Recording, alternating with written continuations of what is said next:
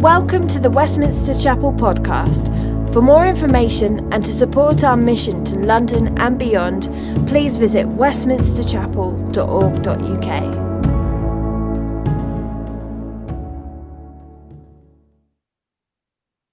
For he himself is our peace, who has made the two groups one and has destroyed the barrier, the dividing wall of hostility, by setting aside in his flesh the law with its commands and regulations. His purpose was to create in himself one new humanity out of the two, thus making peace, and in one body to reconcile both of them to God through the cross, by which he put to death their hostility. He came and preached peace to you who were far away and peace to those who were near. For through him we both have access to the Father by one Spirit. Consequently, you are no longer foreigners and strangers, but fellow citizens with God's people and also members of his household, built on the foundation of the apostles and prophets, with Christ Jesus himself as the chief cornerstone. In him, the whole building is joined together and rises to become a holy temple in the Lord. And in him, you too are being built together to become a dwelling in which God lives by his Spirit. Wow, wonderful to hear that scripture. Wonderful to be part of this worshiping community and doing this live. It's so good to be in Westminster Chapel. It's good to see so many people who are serving I mean, normally I'm just watching it on a screen, but to see, be here and to see how many people serve us so well with tech teams, about 10 people in the room with the worship team, I'm so grateful for all those people serving behind the scenes, as I know you are. And uh, isn't it lovely to have it a little bit more spring like? Uh, I hope you had a great day yesterday, enjoying the sunshine and just thinking, actually, there's an end in sight. Uh, even the announcements with Boris, wow, I can't wait for the day when we're back in this room. Uh, just enjoying each other's company again, enjoying fellowship and coffee, and it's going to be such a such a wonderful time. Um, it was on a beautiful day about 15 years ago that I took my two boys out fishing. Uh, loaded up the boat with all the tackle and the fuel, and we set out across uh, the bay uh, outside of Bournemouth. And we were going flat out, about you know 15 miles an hour on water, when three miles off the shore there was an enormous crack and uh, the boat had hit a sort of like a huge, great wooden pole submerged in the water. And within a split second, water is gushing into the cabin of our boat. And I'm saying to my sons, bail, bail, quick, get the water out. Now, on that day, it was a wonderful sight to see a boat traveling towards us called the RNLI, who made their way through a rope, towed us back safely into harbour, and I have been a member of RNLI ever since. Uh, and their motto, if you don't know their motto, their motto is with courage, nothing is impossible. With courage, nothing is impossible. It's a sort of motto I'd want to have on our, us as a church. Uh, and uh, in these stormy waves that we have been going through, and they have been stormy, in the choppy seas where everything seems topsy turvy and water seems to be gushing in, and we wonder, are we going to survive? Are we going to drown? Are we going to end up at the bottom of the ocean? It is wonderful this morning to be talking about something more powerful than the RNLI, something which can save many more lives than the RNLI, something which is more beautiful than a spotless bride on her wedding day, something which is more impressive than the Shard or the Empire State Building, something which has greater capacity for, for medicine and help and recovery than the NHS. And it's a wonderful NHS. Aren't we thankful to God for the NHS? Something which is able to rescue more poor people off the streets than crisis. I'm talking, of course, about the local church and hope for the church. I want to encourage you as members of the church, as you're thinking about what lies ahead for us as a church, I want you to see this church like a lifeboat bouncing across the waves, even this morning, making our way towards vessels and individuals that have got into trouble and rescuing them and bringing them into the, the beauty, the wonder, the joy of what it means to be church together. And the context of what we're going to look at this morning, which is building a church of observable glory, is the backdrop that we just had in our reading that what we once were, what we once were, where we were aliens, where we were lost, where we were dead in trespasses and sins, as, the, as, as Ephesians 2 begins when we look at how the brokenness of the world, how totally lost we were to God and to each other, and how our world today is broken and fragmented with ageism and, and racism and sexism and all the isms that split us and divide us. I need to remind you, brothers and sisters, this morning that there is something more powerful, more beautiful, more wonderful that we are being wonderfully saved out of and into than just our salvation to sort of cling on till we get to heaven. No, we've been rescued and brought into the local church. And the local church is the hope for the world. It is a light in the darkness. It is the lifeboat that God has commissioned here in Westminster and all over the nations to bring rescue and deliverance to a nation and to nations of people who are lost. And so there are three powerful pictures in the text we have looked at this morning, which contains so many, so much wonderful teaching. A sense in, in me that thinks, well, there must be at least 10 messages from these three pictures. And of course, I've got only a few minutes to describe and try and help you with it this morning. So have your Bibles open. And I want to try, if I can, just to nail one nail three times by asking you three questions. And it's to do with are you livingly connected to the local church? Do you see yourself as building this incredible church here at Westminster Chapel, building a church of observable glory? Because I believe that's what God would challenge each of us with this morning.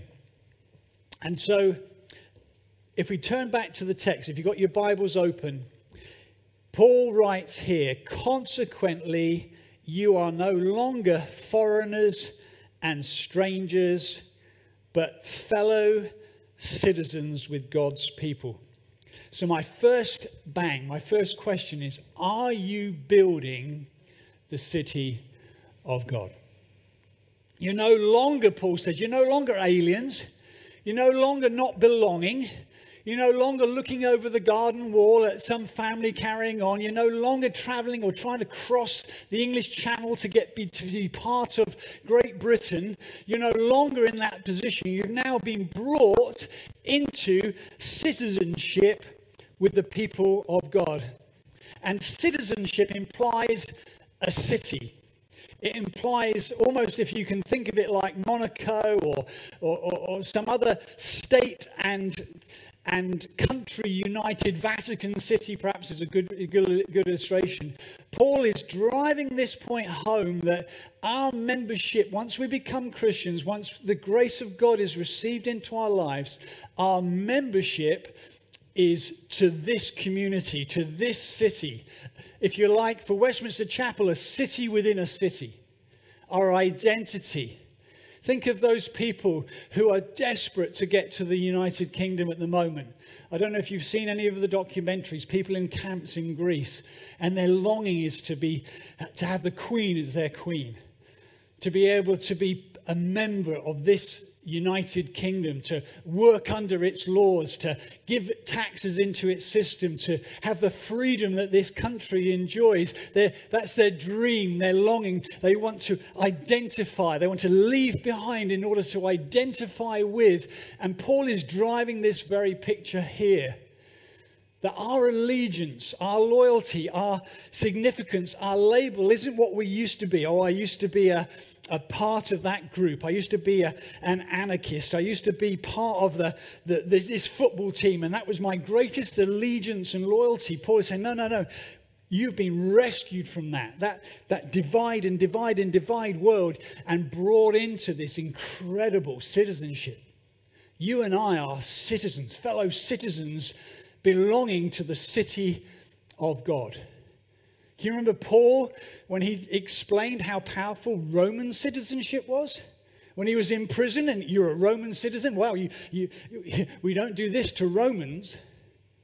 Well, we are belonging, our citizenship, brothers and sisters, our identity isn't that I am British or I'm Ghanaian or American. That's my highest loyalty. My highest loyalty is not to my football club or to, to, to the association I belong to, not to my family. My highest allegiance, my, my, my great raison d'etre, my purpose in life and that identity is that I am a citizen of the King of Kings and I'm a citizen of the city of God. And the city of God is the local church and you want to find your identity, Paul says, in that.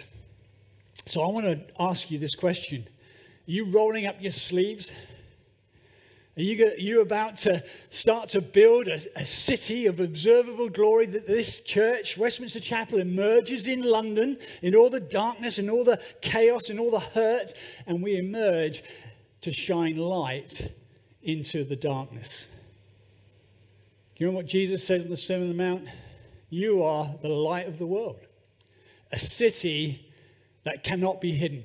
No one lights a lamp, he says, and puts it under a bowl. No, we let our light shine before men.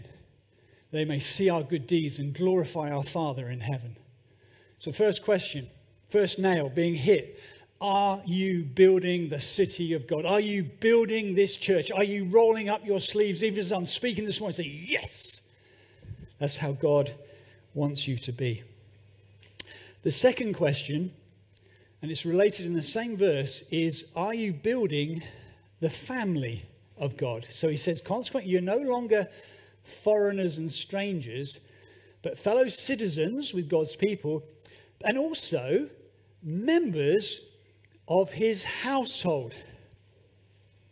Members of his household. Now, this is suddenly changing the metaphor from a city and belonging to this identity of, of, of, this people group that we're now identified with. Now it's moving to a family. That, that feels a, bit, a little bit more intimate, doesn't it? It's not sort of like, oh yeah, I'm a, I'm, I belong to the British Empire. I'm belonging part of the United Kingdom. That's my identity. And I'm belonging to the local church, and that's my identity. Now he's, he's pulling it a little bit more closer in and saying, no, our identity in our togetherness is familial. We are family, we are members of God's household.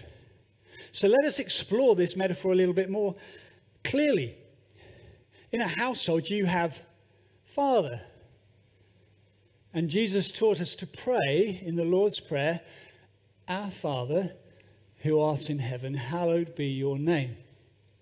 So we're reminded that the local church has a father that we are centering our lives to, listening to, looking heavenward to, and praying to on a daily basis. Thank God for all the prayer and the prayer initiatives out of this beautiful church in the last year or so. We pray to our Father in heaven. But Jesus, who brings us to the Father in the way it's just been described in Ephesians 2, is also our elder brother. So he shows us, brothers and sisters, how we are to live, how we're to relate to each other, how we're to speak to God our Father, how we're to do family. And in Matthew chapter 12, verse 48, there's an incredible narrative which is so provoking that if we were to read it and understand it, it would offend us. It would offend us to our core when Jesus is in ministry, maybe exposing himself and pushing himself out there, that his mother and brothers come to, in order to take him home. knocking on the door. Hey, mum's here. Jesus, mum's here, wants to take you home. And you know what Jesus says? Jesus says, Who is my mother? Who are my brothers? And he points to his disciples and he said, These are my mother and brothers. In other words, what Jesus is forming in that discipleship group as he's beginning to build his church, his physical church on earth, he says their identity, their fa- they are family. They're more important than the physical family. This is a family that I'm birthing, which is more important and owes greater allegiance and commitment to. I can remember many years ago leading or trying to lead a young Chinese woman to faith in Jesus Christ, and it was a stumbling block to her that actually she was going to give an allegiance to God her Father and an allegiance to the church, which was greater than her allegiance to her family, because she said, Family always in my culture comes first. Let that provoke you and me this morning. And just to drive the point home, because there's many scriptures we could turn to, in 1 Timothy 5, verses 1 and 2, it says, Do not rebuke an older man hastily, but exhort him as he were your father. Treat young men as brothers, older women as mothers, and young women as sisters with absolute purity. In other words, Paul is saying, I want you, when you're thinking about church, to think family. Let it provoke you to think family. So if we have been thinking, oh, I'm going to church for one hour on a Sunday morning, is that helpful in terms of family? Imagine me as a father saying, I'm coming to do family for one hour this week. In fact, I tell you what, kids, I'm going to do a podcast and you can listen to dad as you have your cereal in the morning. Isn't that enough? That's not family, is it? It's not family as we understand family. Family is every day living in each other's lives and growing up together and doing things together and sharing everything in our experiences. Well, that's something of the provocation of you are fellow citizens with God's people and members of God's household. So let me challenge you with a few hallmarks of what that might look like or how it might affect you in your thinking this morning. Because I, I, I know, I know in my own thinking, I sadly have often got into the thing of, whew, done church. You never do family, do you? You never do family. You might meet together and you might all go home again because the family's grown up and go to you, but you've never done family. You never do church. It's not something that sort of you just turn up to and do for an hour on a Sunday. It's, it is all embracing. It includes all of life. So here's seven hallmarks of what family could look like and would challenge you with. First is this blood is thicker than water. We've heard that as a saying in the world. Talk about our friendships, yeah, we've got friends, but actually our family, blood is thicker than water. Well, let me tell you, brothers and sisters, really tell that point the blood of Jesus Christ, this incredible redemption. He himself is our peace. He's taken away the dividing wall, He set aside in His flesh the law. His purpose was to create peace. How did he create peace? Through his body, through his blood that was shed. His blood is thicker than any man made or human DNA. His blood has brought about this wonderful connection that we can become family, brothers and sisters, chosen by Almighty God. Secondly, your birth is a mark of grace. Your divine birth into this family is all of God's grace. Now, excuse this illustration. I read this illustration, and it, just in terms of a natural, your natural birth. Think about your life today. Think about, hey, how did I uh, arrive on planet Earth? Well, the person who wrote this article said imagine 50 million swimmers on the side of the Thames, on, the, on, on, the, on Chelsea Bridge, diving into the Thames. And the Thames isn't of water, but it's sort of Copydex glue. And these swimmers are swimming, thrashing their way upstream to get to Battersea Bridge. And there's one ovum, one female moving her way down. 50 million swimmers desperately trying. One hits the bullet, grabs hold of the female, and conception happens. You're a miracle in that whole race. When you think, oh, I'm not that significant, well, you've already fought off 50 million others. Well done. But you didn't do it. No, exactly. That's my point. Your life has been brought around by what naturally or DNA might be said, well, that's a complete accident or incredible miracle that that life begins.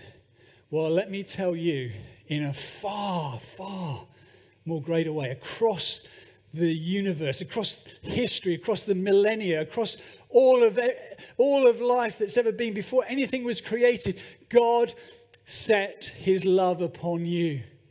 God sent his divine messenger so that on a certain day, in a certain way, your heart would be open to the conception of heaven and you were born again. It is by grace you have been saved. That is the, the, the amazement of our salvation. I love those verses underlined in my Bible. For it is by grace you have been saved through faith. This is not from yourself, it is the gift of God. So, everybody in the church family in Westminster Chapel, just understand this, are your family brought around by the grace of God in the same way as you were. So, there's no boasting, there's no I'm in and you're out, no class system in the church. We've been rescued and saved by grace. Thirdly, you did not choose your siblings. How do you get on with your brothers and sisters? How, how do you get on with them? It's like, you didn't choose them, did you? So even if they're slightly different from you, if they're annoying, many of them are, aren't they? You get on. You make things work, don't you? You never say to your siblings, one more time and I'm out of this family. don't do that. You've got to work through difficulties. You've got to work through situations. You've got to work through to a place of forgiveness and closeness. That's part of the family. In John, John 15, 16, Jesus says, You did not choose me, but I chose you and appointed you to bear fruit. Friendship what sets friendship apart from family is it, there's a choice. As you're listening to this message today, God would say you have a choice. The world builds friendship on a whole raft of you scratch my back, I'll scratch yours. You do this for me, I'll do that for you. Or we all like the same football team. Or we all like the same shopping area. Or we're all from the same background of we're all Asian or we're all middle class. And it forms friendships in that way. But the Church of Jesus Christ, their friendships are a matter of choosing because of God's choice. We choose people that wouldn't be naturally like us to love them and build a relationship with them so that we might display something of the grace and glory of God. We make those choices on a daily basis. Fourthly, money is no object in a family. Family, you, you want to do things with family, don't you? Let's go on holiday. Well, hang on, how much is that going to cost? How much? Who, who's paying for this? Let's all go for the pub. Hang on, before we go to the pub, what is everybody going to have? Just want to make sure we've got enough money here. No, you do things willingly, you throw money at it, you throw time at it, you throw possessions at it, because family is wonderful and you want to invest into family. So when it comes to each other, when it comes to building the church, we just throw money at the church because we have a Father in heaven who provides and we want to do each other good. So The family of the church should be the most generous family on earth. How are you doing with your salvation? You may be converted, is your wallet, is your purse. Fifthly, families welcome the odd. Heather's aunt, she was odd. She used to dry her hair in the oven, took the oven door off, and used to dry her hair in the oven. She was bonkers. She was. But we all loved her. Auntie Mary's coming. Auntie Mary, who just a bit weird, but we loved her. That's what families do. So in the church, we've got a few odd oddities, mostly in the leadership team, I'll give you, but there are others. And we're called to love them, to embrace them, to serve them. Welcoming the prodigal home, welcoming the person who's not like us, whether it's their skin color, or whether it's their background, whether it's the, they're poor and they smell. We are meant to be a community, a family which loves in the same way as we have been loved. Sixthly, the love we are to have for each other is deeper than an emotional love. It is a supernatural love. It says here in 1 John 3:14, we know that we have passed from death to life. How do you do that? It says me to John, because we have each because we love each other. Anyone who does not love remains in death. Another challenging point here. We love not as the world loves. We love with God's divine love. And if we don't love, we haven't passed from death into life. So we need to redefine friendship. I know this is a little bit challenging and you'll probably hate me for saying it, but if you've got 500 friends on Facebook, you probably haven't. You've probably got 500 people who know you or you might be interested to see what they're doing. But I went on Facebook and it didn't, it didn't do me a lot of good. I wasn't blessed to find that 30 of my closest friends had all been invited to a party that I hadn't been invited to. I wanted to delete them from my friends. Thanks very much. I don't like looking at somebody who's just had a haircut in lockdown showing off. Actually, Andy's hair on that video that looked a little bit good, didn't it? I mean, mine looks like a haystack. Andy's looks suave and sophisticated, a bit suspicious there. Maybe comment on Facebook, comment online. Facebook is not friendship. There's no vulnerability. There's no intimacy. You put your best foot forward. You show off. You proudly declare your new car or your baked aubergines stuffed with whatever they are. It projects an image, and we all like each other based on that image, and that's not how we're to build the Church of Jesus Christ. So I'm not saying come off Facebook. I'm just saying it may not do you a lot of good. And it certainly isn't going to build the intimate friendships that God wants us to build here at Westminster Chapel. And finally, the love that we have for each other must be unconditional. Matthew 5:16. If you love those who love you, what reward will you have? Sam Allberry, in his marvelous book, Seven Myths on, on Singleness, says this We need to rediscover a biblical category of intimacy that has been neglected in our cultural context and sadly, even in many of our churches. We need to move beyond. If there's one thing I'm, I'm, asking you this morning is when you're reimagining coming back to Westminster Chapel, seeing each other, let's move beyond anything superficial and let's be building friendships. And if you're saying to me this morning on this video back at home, do you know what, Guy? I don't think I've got any friends. I've got lots of acquaintances at chapel, but no friends. Here's what you have to do. This is, the, this is my challenge to all of you. Build friendship. Be friendly. You yourself take the initiative this week even and think of somebody else in this church that would so love to hear a phone call, so love to receive a card or an email, so love to receive even a gift of some flowers and do that and start to build a loving friendship even this week. We need to go deeper, brothers and sisters. Mother Teresa says this, kind words can be short and easy to speak, but their echoes are truly endless. You can this week make a difference in someone else's life in this church, and it only takes a little bit of effort. Finally, let me say, are you building the building that God's building? It says this, built, verse, built on the foundations of the apostles and prophets with Christ Jesus himself, the chief cornerstone. In him the whole building is joined together and rises to become a holy temple in the Lord. And in him too you are being built together to become a dwelling place in which God lives by his Spirit. If you think that the, the, the analogy is getting less intimate can I just explain? This is getting more intimate because the stones are having to be built together, shaped together. This is God's blueprint.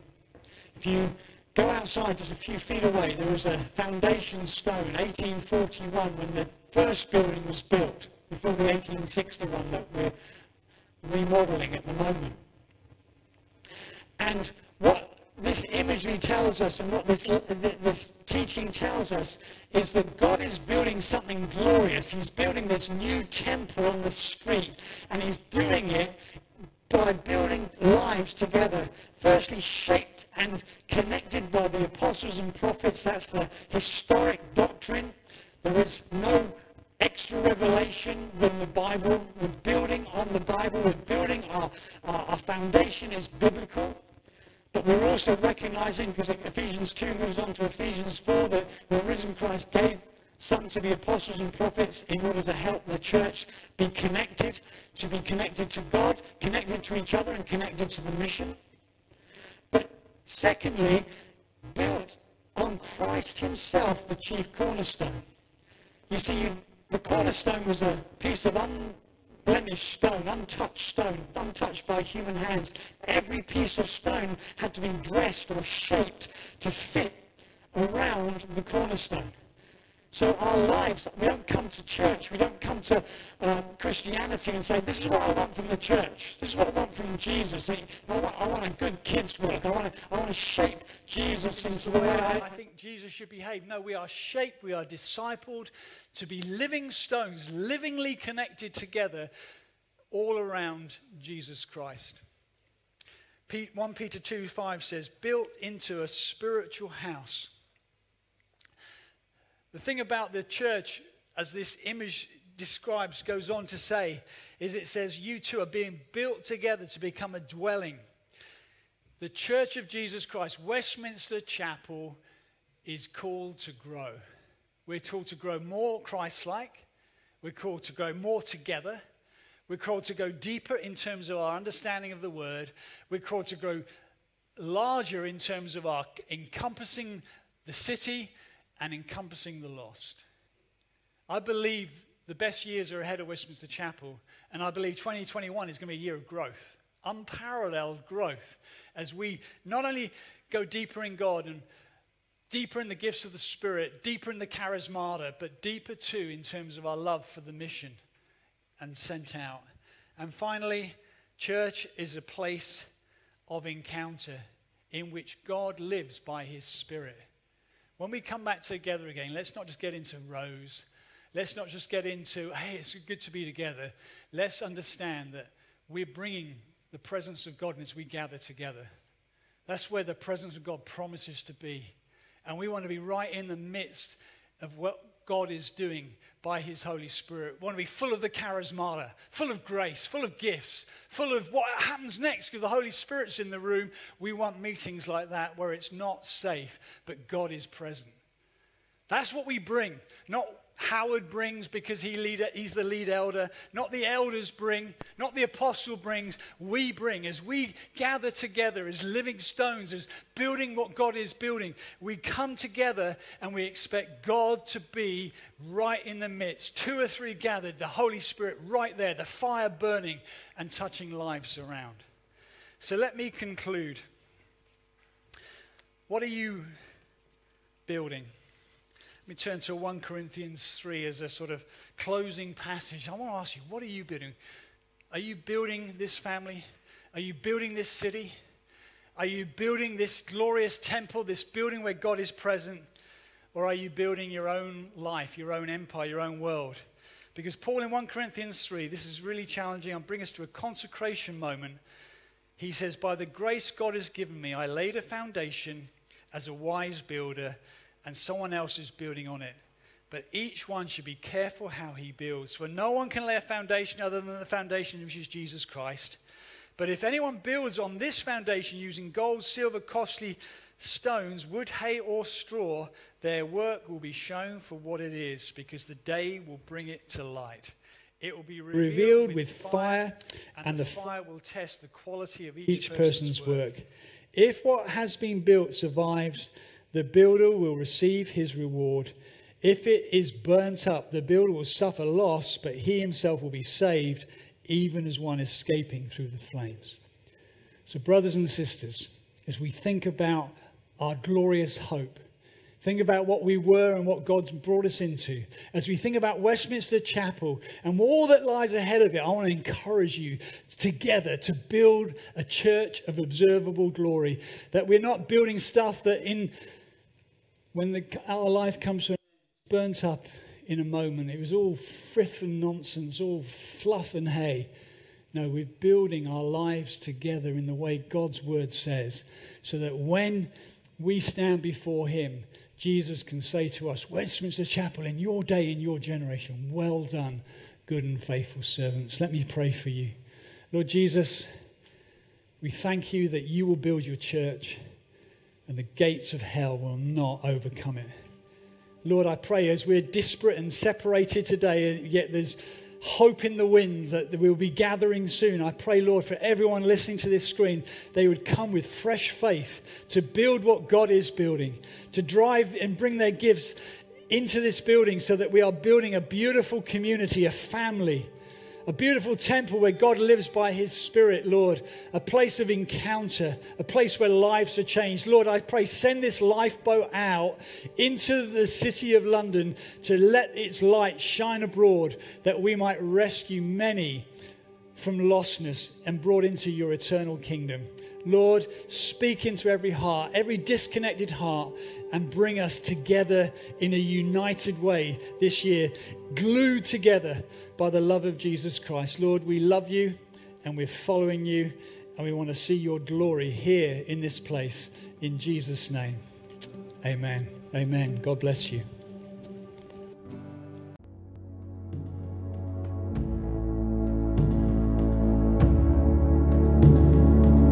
Thanks for listening to sermon audio from Westminster Chapel. If you'd like to partner with us in making disciples and sharing the gospel, please consider making a one off or regular donation.